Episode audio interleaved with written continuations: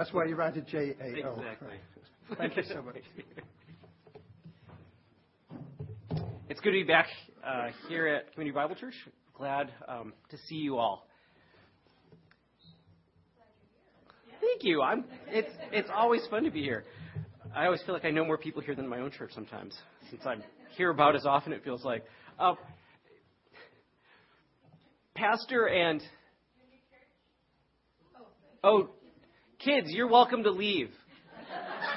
Jesus loves you, but go somewhere where you might enjoy yourselves more than here for the next half hour, if you'd like. Or not. um, Eugene Peterson is a pastor. Uh, he also is a professor and writer, but he'd say his primary vocation is a pastor. And a number of years back, he was playing with his grandson who was named Andrew. Now, Andrew was at that delightful age of a young child where they're able to scoot around and play with objects, but aren't quite talking or running yet. So you don't actually have to chase them. You can just watch them while staying seated. And Andrew, at that age, was playing with um, a, a, kind of rolly object, and he'd push it along the floor, then go chase after it, kind of doing an Australian crawl through the carpeting, as you know how small children do. Well, at one point, the little bottle rolled, and then it rolled underneath. Um, Andrew started chasing it, but it rolled underneath a dresser. Then Andrew sat back on his diapered bottom, turned around, and just began crawling in another direction. Now, this concerned Eugene Peterson, but while he had been watching Andrew before, he thought, what focus, what diligence, what persistence, what energy my grandchild, my grandson is pursuing that rolling object, right? He was so proud, like only grandparents can be. And then, as he watched Andrew just stop and begin to go in the opposite direction, he became tremendously concerned. What a short attention span. What a total lack of focus. What an inability to know what's happening. And he turned to his daughter in law, who was sitting in the corner reading a newspaper, and said, Susan, what's wrong with Andrew? And she looked up from her paper. What do you mean? And he said, Well, you know, I saw the rolling thing go under the dresser, then he stopped and started walking away. Well, what's wrong with him? And she said, Oh, oh, he just doesn't have object permanence yet. And he said, What does that mean? And she said, Well, at his age, given his mental development, if he doesn't see it, it's like it doesn't even exist. And he thought about it for a moment, and then Peterson said, Oh, I get it. I have an entire congregation of people like that. it's the challenge, isn't it? That we worship a God that we cannot see. We believe these things that are um, impossible for us to prove right here and now.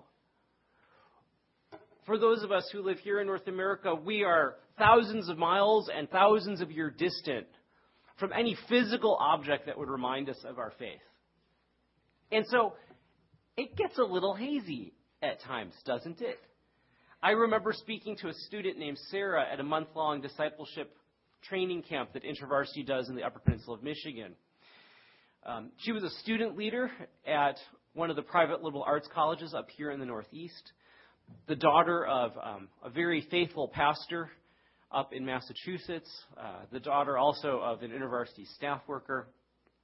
And she had just come back from Africa after a long missions trip. And we were worshiping. Um, we had heard teaching from the book of Revelation. And she came to the small group afterwards in tears. And she just said, what was described was so beautiful and so powerful. As I think about the worship of God in Revelation 4 and 5, and then I look at my life and how do I know this is true? I was in Africa and I saw these people worshiping with such faith and with such fervor, and yet I looked around, they had nothing. And I come here and we have everything, and how can I know it's just not, how can I know it's true? When there's so little for me to see our brother who was carrying on the red bucket said, I have a great memory, it's just very short. I think that's true for us as the people of God as well, isn't it? That we've seen God work in our lives, we've heard how God works in history, but it becomes elusive, illusory, ephemeral in our hands. I think, frankly, that's why that book of, mem- of remembrances of how God has worked is so critical for us as a congregation to mark down together what God has done. I bring all this up because I think God has mercy on our short memory. I think He actually plans for it. and demonstrates concern over it. We've come to a passage in the Old Testament in Deuteronomy chapter 16, which we had read earlier, verses 1 through 8.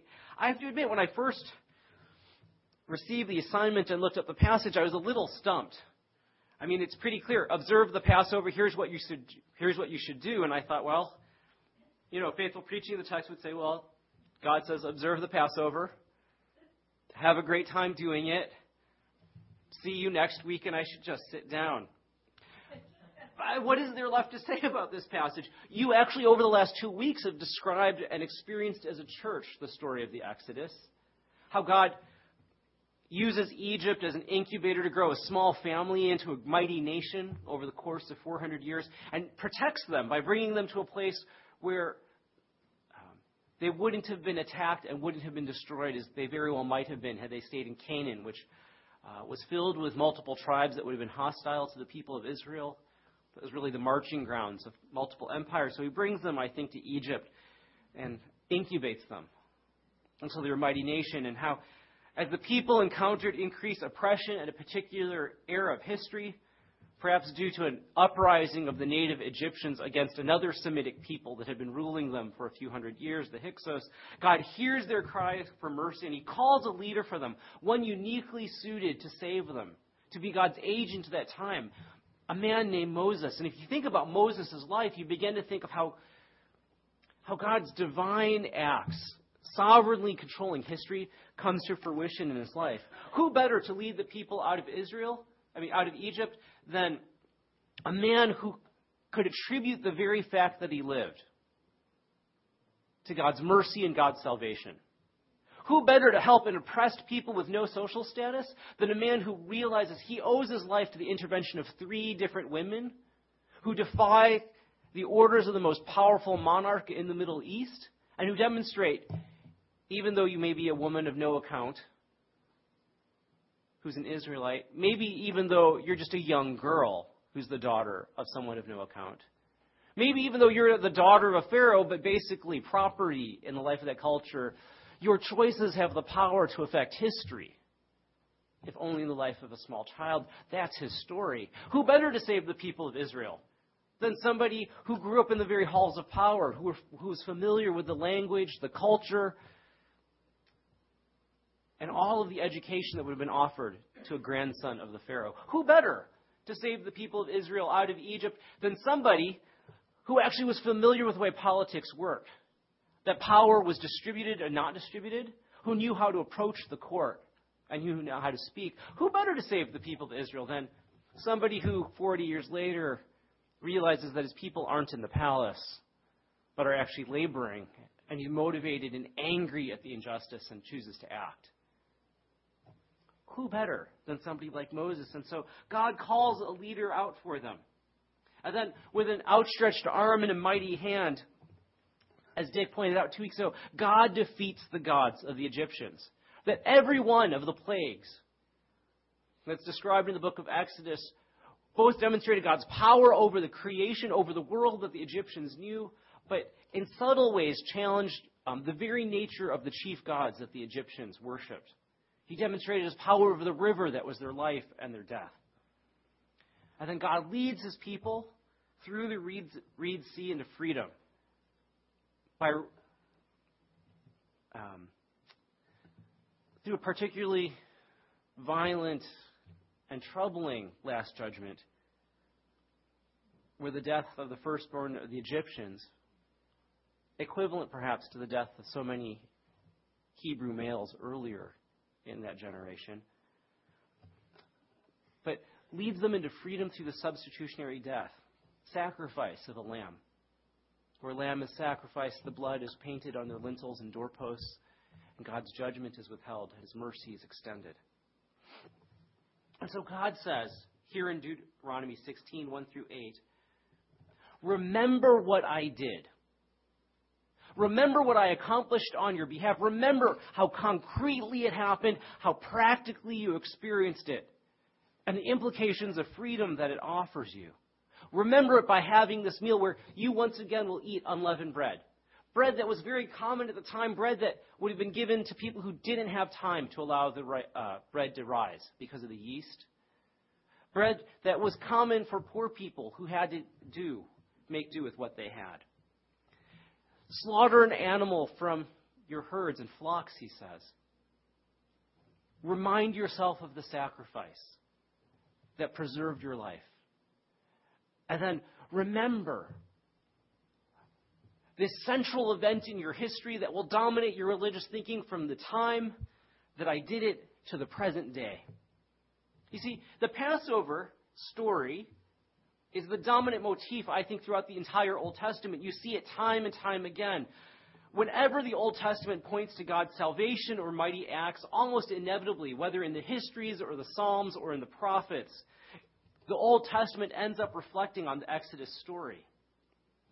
It's in all of the Psalms, including several of the ones that Dick mentioned last uh, two weeks ago in Psalm 74 and I think 114. Um, I think it resonates with the story of what happened in Genesis 3 when Adam and Eve first sinned against God and they tried to cover themselves up with leaves, and God extends mercy to them even in the midst of their sin. Kills an animal, then gives them clothing of leather, which would provide even more protection against creation that had turned so violently against them. The entire Exodus story and the Passover story comes, to, I think, to the high point in Isaiah 53 when, as Isaiah is ruminating and wrestling with the apostasy and the lostness of the people of Israel, for several chapters before chapter 53, you begin this shadowy figure begins to emerge. One who will do what Israel was supposed to do, declare God's glory to the nations, introduce God's law to people who don't know it.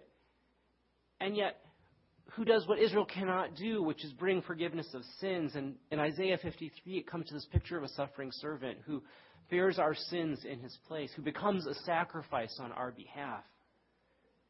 From the very beginning at Genesis 3 all the way to the high point of prophecy at Isaiah 53, you have the story of God choosing to redeem and to save by sacrifice and offering forgiveness and freedom. You have it even embedded in some of the narratives of the Old Testament, this Passover um, celebration. I don't know if you're familiar with the book of Ruth. It's one of my favorites. Um, it's a book where God doesn't appear overtly, but you watch how God just works through very ordinary things. People doing the right thing largely.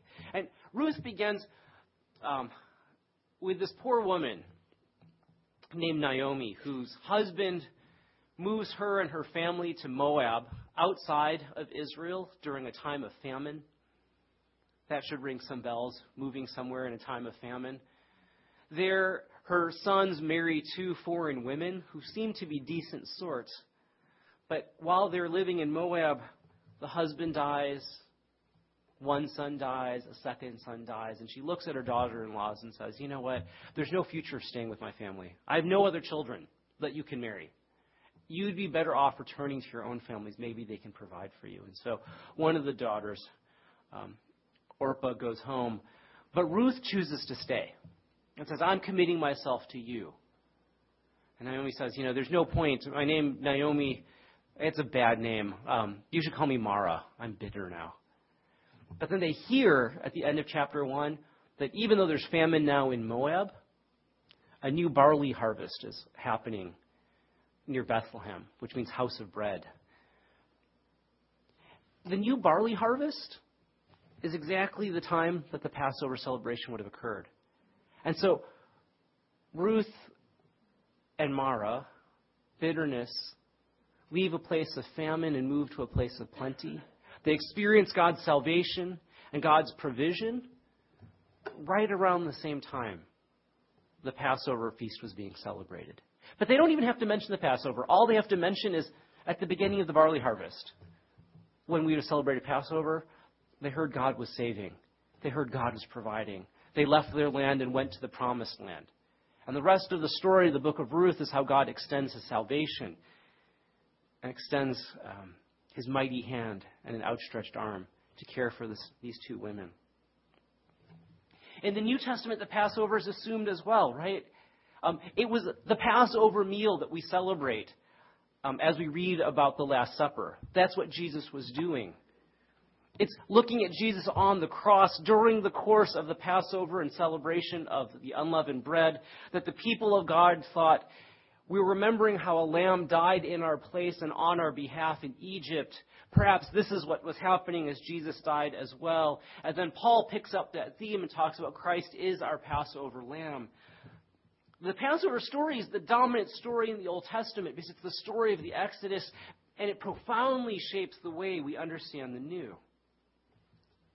And so God begins chapter 16, verse 1, with the words, Observe the month of Abib. Observe the month would have brought to mind of any devout Jew the language used in the Ten Commandments, which you looked at last week. Because it's that same turn of phrase that God uses when he says, Observe the Sabbath and keep it holy. It echoes and alludes to the fact that at various points in time, God asks us to stop and interrupt our patterns, interrupt our routines, interrupt our rhythms, to pay attention to what He's doing, because you both observe something by looking at it closely and deeply, and you observe something by um, being obedient to it. Right? You observe the law by not violating it, and you observe um, a child, a flower a day by paying attention. And what God seems to say is, obey and pay attention to this feast that I'm giving you.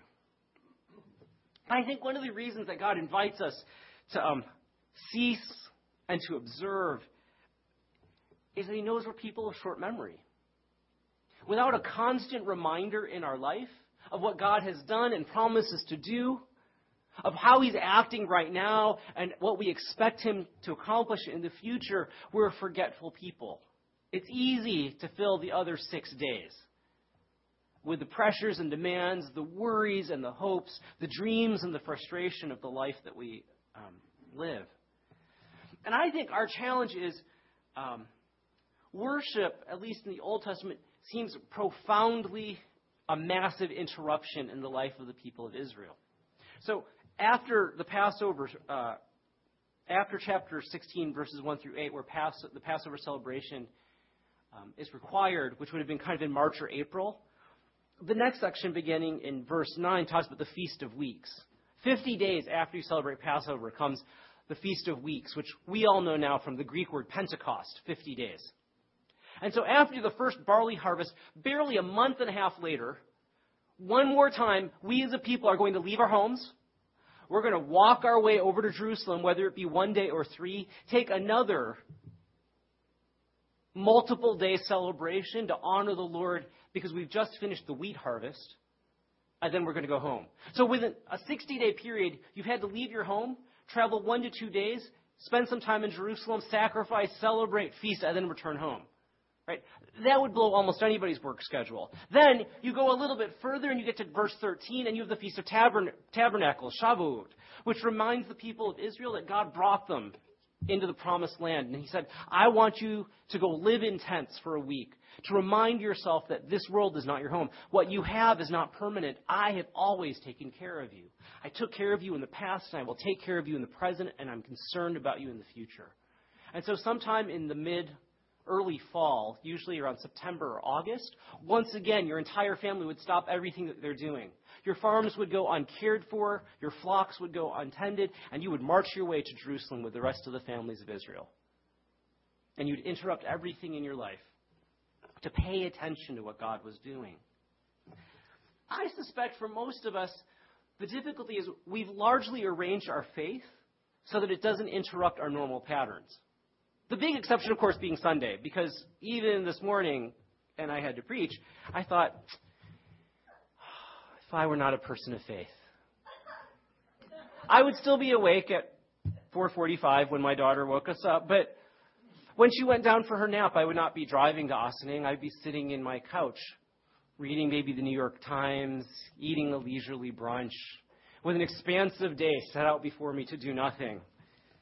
Let's just take a moment to savor how good that might be. but it's important for us, I think, to observe a Sabbath of coming together and worship because it reminds us of what God has done one day out of seven. God thought it was important three other times of the year to block out an entire week to remind ourselves of what he was doing, and it interrupted what was normally going on. Hence, I think there's something about um, our more formal brothers and sisters in the church who observe the liturgical year and for whom Advent and Lent are important times of fasting where their entire rhythm and pattern of life is disrupted. Where what they eat, how they interact, and what they do changes profoundly for a period of time to remember to remind themselves of what God has done. It's why I think the monks may have it right when they observe uh, the divine hours and pause, regardless of where they are at work or what they are doing, to worship and pray for 10 or 15 minutes, four or five or six times a day. Why? I suspect it may be helpful for us as the people of God occasionally say, as a congregation, let us fast together. There's a major decision coming. There's an opportune time for ministry, or maybe we're just losing track of what God is doing. Let's just disrupt what we do so that we can pay attention and follow God. I think that's why for the youth group it was so critical to go to York. Not just because we needed to occupy them for the summer, not just because missions are something that we all should do and it's convenient to do, but because pulling people out of their normal patterns and routines for a week, asking them to do what they do not normally do, gives you new opportunities to remind yourself of what God is about and what God is doing. Remembering is necessary because we so quickly forget about a month ago, I had what really would have amounted to be a terrible, terrible week. I have um, I have a, a, a dear friend um, and a colleague in ministry who I think is basically destroying his life right now. He's making a series of bad choices that I think uh, will end his marriage, will really wreck his kids, and is destroying um, the ministries that he has. And um, this caused me a great amount of despair the day that all of this was coming to light. Two days later, um, I'm very short staffed. And what I've been praying for was that God would send me two or three people who were qualified to come in at a mid management leadership level to actually help us advance the work um, of InterVarsity. And the two people I'd been hoping for who had considered coming to New York and New Jersey called me that day and said, We've decided not to come. And then there's about two other things that happened, and I remember just feeling completely overwhelmed. And I think the only thing that kept me back from total despair was actually stopping to say, I will praise God and remember what He's already done. So I had just learned a week before all this news came out that our region here in New York, New Jersey had grown faster and larger than any other time in our history. We were serving more students than any other time in the past, and that was God's good gift, even though we were short staffed. We watched 229 students come to faith over the course of the last academic year, one a day which was nearly double what we had seen the year before. I had watched students' lives transformed in front of me that week. And as I forced myself to give God thanks for those things, to remember what He had already done, it at least opened the door for me to continue to praise Him into the future, even though I didn't know what the future would look like. When we worship, when we observe these kinds of feasts and fasts, when we gather here on a Sunday, part of what we're doing is remembering. So we have short memories. Part of what we're also doing, it strikes me, as you read through Deuteronomy 16, 1 through 8, is we're not just remembering, but we're actually reliving God's salvation, aren't we? Because the elements in the meal are actually a physical reminder and reliving of the experience of the Exodus. They were eating a meal in which the key experiences of salvation for the people got retold and relived as they were doing it. So during a Passover meal, there'd be four cups of wine on the table for each person. For those of you who've been to a Seder before, you remember. And each of the four cups of wine are associated with one of God's statements in Exodus 6, 6 through 7. These are the four I wills. The first cup is reminding you, I will bring you out from under the burdens of the Egyptians, which the later Jews reminded is a promise of sanctification. I will protect you and change you. The second one is, I will rid you out of their bondage. I will save you out of bondage um, and judgment. The third one is, I will redeem you with an outstretched arm. And the fourth one is, I will take you uh, to me for a people. And with each of these remembrances, they would drink from a glass of wine. It was during that third glass of wine, I will redeem you with an outstretched arm that Jesus took a cup during the Last Supper and said, This is the wine of the new covenant. I will save you with an outstretched arm and a mighty hand. During the Passover Seder, you also um, eat green herbs and you dip them in salt water, which reminds you of the hyssop that you used to paint the lintels with the blood, and the salt water is to remind the people of Israel how they cried and wept for God to save them and how they felt the oppression. To remind themselves of the ten plagues, they take they dip their finger in a glass of wine and they flick ten drops, which look like blood on your table to remind you of blood and frogs and lice and flies and blight and boils and hail and locusts, darkness and the slaying of the firstborn. You eat unleavened bread during the Passover Seder to remind you that in your desperation to flee, there was no time to bake bread properly. And not just tasting the tears, but you actually eat now um, uh, horseradish to bring tears to your eyes and pain to your head to remind you of the bitterness of life that you experienced. And on your table is often um, the bone of a lamb from a lamb shank, reminding you of the sacrifice that saved your family. Right? As you eat the Passover meal, you literally re experience every element of the of the Exodus experience. You taste the bitterness, you taste the tears, you remember the bloodshed, and you remember your freedom. I want to suggest that almost all of worship, at its best, becomes an enacted parable in the same way, particularly the sacraments of communion and baptism, right? Because all of our greatest acts of worship unite the physical and the spiritual. Worship invites the participation of our whole selves, body, mind, and soul, heart and mind, maleness and femaleness, oldness and young. They invite us to participate in the reality of God's grace. They're a sermon made visible. They set forth visibly the glory of God's grace and salvation. Their sermons made physical. So that when um, you take a child and you anoint the child and dedicate them to the Lord, they're marked with the sign of the cross and the covenant. At baptism, if you um, do it by immersion, believers are buried and then they rise again into new life. And then when we serve communion to one another, we break bread remembering that Christ's body was broken for us. And we remember the Passover. And the cup of redemption becomes the cup of the new covenant. And we take it and eat, and our bodies are involved. You see, worship and our entire faith needs to be incarnational, corporeal, and physical. Bread and wine, body and blood. We aren't, and God did not intend us to be disembodied souls who are worshiping God in the purity of our inner world. Our bodies aren't just a husk that God intends to throw away. The most true part of yourself is not just your soul, it's your body and soul together as a united whole. We are spiritual and physical beings. Our bodies matter to God. And I think the church makes the opposite error that the world often makes. Most non Christians, I think, assume that all that matters is the body, and too often the church thinks that all that matters is the soul. This actually was made very clear to me when Becky Pippert was talking to a friend of hers, and she recorded it in her book, Hope Has Its Reasons. One of her friends who had just become a Christian but was still young um, had been very sexually promiscuous before and was still sexually promiscuous early in her faith, and finally she turned to Becky and said, Sex is evil. The only reason it's there is to get us into trouble and to lead us into bondage. I thought when I became a Christian that my drives would go away just shows you how unspiritual I am that I can still be so sexual after becoming a Christian. And Becky turned her and said, You know, you can no longer, you can no more cease being sexual than you can cease being human. I mean, and who said that becoming a Christian makes you kind of dry up sexually? And someone said, But, you know, sex leads to addiction. Therefore, I have to learn to stop being sexual as an act of discipleship. And I think with a lot of insight, she, Becky Pippert said, no, you have to stop the addiction. You'll never cease being sexual.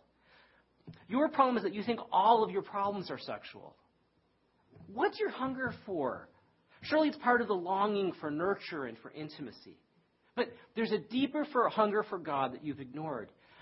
I can understand why you've used um, an affair and sexual experience to fill the void. Romantic love and sexual fulfillment are so close to what we want, and it's so much easier to get a quick fix that momentarily fills our longings than to go to God. And this helped her friend because her friend said, Look, Becky, I need a man who's going to hold me. I don't think God's enough. You're right. I want sex, I want love, and I want nurture. So don't try to fool me that God and prayer can satisfy my longings. Becky said, But you've had sex. Lots of it. If sex or romantic love were the complete answer, you wouldn't be in the mess that you're in right now. I'm not saying all you need is God. What I'm telling you is that you're starving to death in one area and transferring all of your needs, even your need for God, into another area. And the more, the more fervently and feverishly you demand that this area meets all of your needs, the greater your hunger and torment are. You're saying you're only made of earth. I'm saying you're made of heaven as well. And I think what Becky Pippert, Pepper captured in that conversation was uh, we are both. We're both physical beings that God delights in, as well as spiritual beings that God cares about. That physical and spiritual together is what God intended. This is why I think physical illness is actually a spiritual issue. Why those of us who've experienced chronic illness or know someone who's experienced chronic illness realizes that it's not just enough to say, oh, well, just pray, it will all be better. But our bodies profoundly affect the way our spirits operate. And our spirits profoundly affect the health of our body. It's why social righteousness issues are important because it's not just souls that God desires to save, it's whole people that He cares about. It. Why loving our neighbor as ourselves means not only sharing the good news to change their spiritual trajectory, but as our brothers reminded us with the Salvation Army, engaging in the practical social needs of people, care for people as people, people as God created them. It's why what you do and how you work matters and reflects who you are spiritually. I was reading a book earlier this morning just for fun, and um, the author was a Jew who became a Christian. They said Christians are so obsessed with just the abstract faith issues of how they feel and what they think.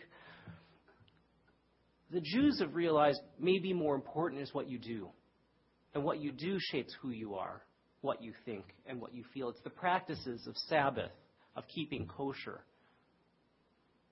that are more important. As many a Jewish theologian have said, Jews keep the Sabbath, but in the long run, over the course of the last 5,000 years, the Sabbath has kept the Jews. You see, in the long run, our future is both spiritual and physical.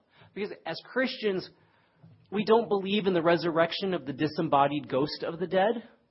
We believe in the resurrection of the body creation matters. A new creation is in store. Our goal is not to escape to a disembodied future in heaven floating around on some clouds, but we believe God will redeem and recreate the world, and bodily we will return, just as Jesus did. Transformed, transfigured, greater than we ever thought possible, but still physically present enough to touch, enough so that Jesus could taste and Jesus could feel. As theologian N.T. Wright pointed out, we don't believe in just life after death. Certainly we do that. We believe in life after life and death. When the people of God return, physical, entering a physical new creation where God is glorified and redemption is offered. I bring this up because in the end, as we worship, as we gather in fellowship around a table, as we meet in small groups, worship isn't just disembodied feelings, abstract thoughts, however accurate. It's a whole body participation in what God is doing. And God therefore reminds the people of Israel remember and observe. Relive and re experience so that in mind and body, together we engage in the worship of God. Who you are and what you are matters. And God's delighted what would it look like for us as a congregation to embody a whole person response to God? I think it would free us from thinking that our emotions and our thoughts and how we feel determines the quality of our spiritual life. It would free us to actually act in ways which our bodies long to, to reflect the glory of God in the practical service we offer one another, in the whole bodied response that we have in worship it prevent that weird dichotomy of believing that everything physical that we see no longer really matters and all that really matters is the unadulterated mind standing before God, because that's not Christian, that's really Buddhist at best. I think, as I talk to college students who long to find God, as I read the newspapers and listen to the radio, as I watch what happens on CNN.com as a news source, rarely have they asked for greater sincerity, increased passion, or theological astuteness from the church at this time and age. What they're asking for and crying out for is an embodied faith. One where right thinking and right feeling have manifested into right action. There's a reason, I suspect, that while the media and the popular culture may mock almost every religious leader in the world at this time and place, Mother Teresa is the one they dare not do it with, will not do it with, and can't even imagine doing it with.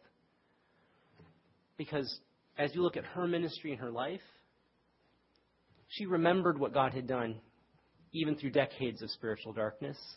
She relived on a daily moment God's acts of salvation. As you work, as you minister, the body you minister to is Christ Jesus in front of you. And she wedded body and soul, mind and heart into one glorious act of worship that for non Christian and Christian alike points to the reality of Jesus in a way that even the most skeptical, cynical people can't deny. So, the little roly thing is still under a dresser somewhere, or in our case, under a chair. We can't see it, yet it's there. We can't touch or taste God, but He's there. Yet, when we worship, if we remember and relive God's acts saving through history, it will encourage us in our faith. It will give us a witness that's worth listening to. A powerful opportunity to be whole people before a whole God. Let me pray for us.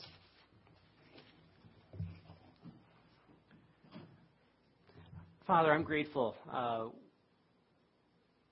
for being here. Um, as I watch this congregation um, grow and mature over the years, um, I see how they put their faith into action.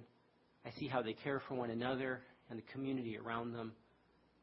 And on weeks where they demonstrate, uh, distribute tambourines and noisemakers during worship, as they worship and as they pray, I see them putting their body into action.